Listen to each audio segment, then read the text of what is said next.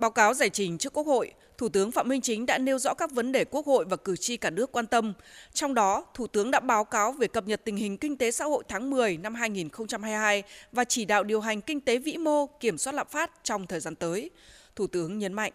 Kiên định mục tiêu ưu tiên ổn định kinh tế vĩ mô, kiểm soát lạm phát, thúc đẩy tăng trưởng, bảo đảm cân đối lớn của nền kinh tế,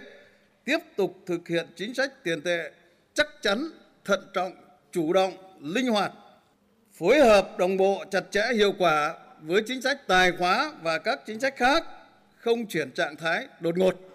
tập trung nghiên cứu điều hành cân bằng hợp lý giữa tỷ giá với lãi suất, giữa kiểm soát lạm phát với thúc đẩy tăng trưởng kinh tế và sát với thực tiễn của tình hình, bảo đảm thanh khoản tăng trưởng tín dụng hợp lý, hiệu quả, an toàn hệ thống ngân hàng và an ninh tiền tệ, bảo vệ quyền và lợi ích hợp pháp chính đáng của người dân và các chủ thể liên quan theo đúng quy định của pháp luật bất cứ hoàn cảnh nào,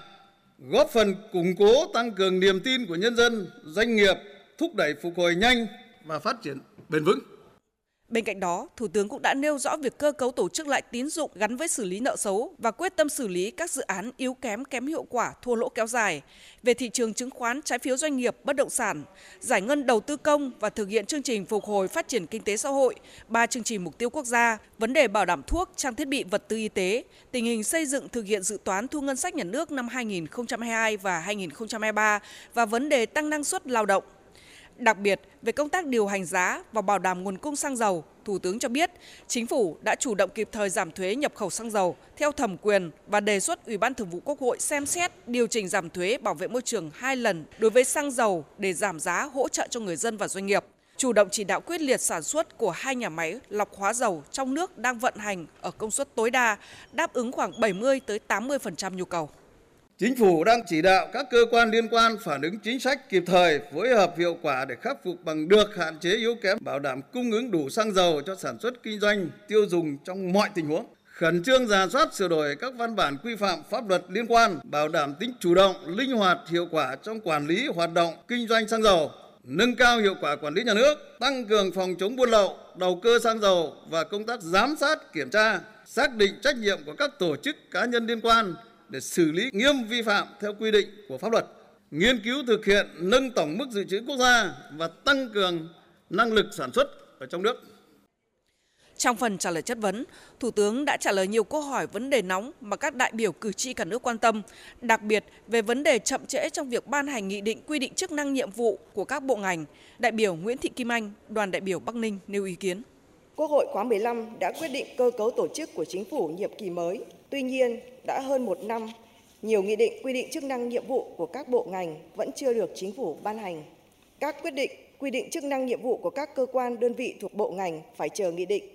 Việc chậm trễ này ít nhiều tác động tới tâm lý của cán bộ, công chức, người lao động. Đề nghị Thủ tướng Chính phủ cho biết nguyên nhân của việc chậm trễ nêu trên và Thủ tướng Chính phủ có giải pháp căn cơ gì để chỉ đạo các bộ, ngành sớm ổn định tổ chức, triển khai có hiệu quả các nhiệm vụ được phân công. Chính phủ đang tổ chức ờ, thực hiện và đang phấn đấu trong cái tháng 11 này à, cùng lắm là đến nửa tháng 12 để hoàn thành các cái nghị định với một cái tinh thần là bám sát cái nghị quyết 18 19 của Trung ương khóa 12 là tinh giảm bộ máy, tinh giản biên chế gắn với cơ cấu lại và nâng cao chất lượng đội ngũ cán bộ công chức viên chức. Về vấn đề quan điểm của Đảng, Chính phủ về định hướng đường lối đối ngoại của Việt Nam trong tình hình thế giới hiện nay, đại biểu Nguyễn Anh Trí đặt câu hỏi.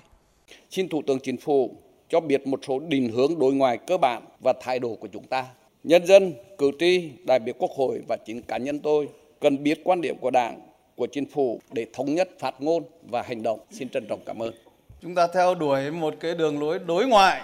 độc lập tự chủ, đa dạng hóa, đa phương hóa là bạn bè tốt, là đối tác tin cậy với tất cả các nước thế giới vì mục tiêu hòa bình, hợp tác và phát triển và là thành viên có trách nhiệm với cộng đồng quốc tế với ba cái trụ cột chính là ngoại giao chính trị, ngoại giao kinh tế và ngoại giao văn hóa. Thì chúng ta đã thu được nhiều cái kết quả quan trọng. Cái ờ, thứ hai là cái đường lối đối ngoại của chúng ta là không có chọn bên mà chúng ta chọn công lý và lẽ phải. Thì là chúng ta thể hiện thái độ theo tinh thần như vậy. Các cái vấn đề liên quan đến quốc tế vì hòa bình, hợp tác, phát triển ở khu vực trên thế giới phù hợp với lại cái đường lối quan điểm đối ngoại của chúng ta. Về vấn đề tháo gỡ khó khăn vướng mắc trong việc phân cấp phân quyền trong quản lý nhà nước, đại biểu Nguyễn Thị Thu Dung, đoàn Thái Bình nêu ý kiến. Đề nghị Thủ tướng cho biết kết quả thực hiện các nhiệm vụ và giải pháp về đẩy mạnh phân cấp phân quyền trong quản lý nhà nước, khó khăn vướng mắc và biện pháp tháo gỡ. Về vấn đề phân cấp phân quyền thì đây là một vấn đề lớn, Đảng nhà nước quan tâm vấn đề này mà ai cũng thấy cần phải phân cấp phân quyền. Nhưng mà phân cấp, phân quyền thì phải đi đôi với phân bổ nguồn lực và nâng cao cái năng lực thực thi của cấp dưới. Thì đây là hai cái vấn đề nó phải song song với nhau. Hai nữa, phân cấp, phân quyền thì hiện nay ngay thẳng chính phủ, chúng tôi rất muốn phân cấp, phân quyền. Nhưng mà nó đang vướng một số luật. Thì bây giờ chúng ta phải rà soát lại một số cái văn bản quy phạm pháp luật. Rồi trên cơ sở thực tiễn, mình phân cấp, phân quyền và phân bổ cái nguồn lực nó hợp lý. Tôi cho đây cũng là một cái điểm nghẽn chúng ta cần phải tháo gỡ.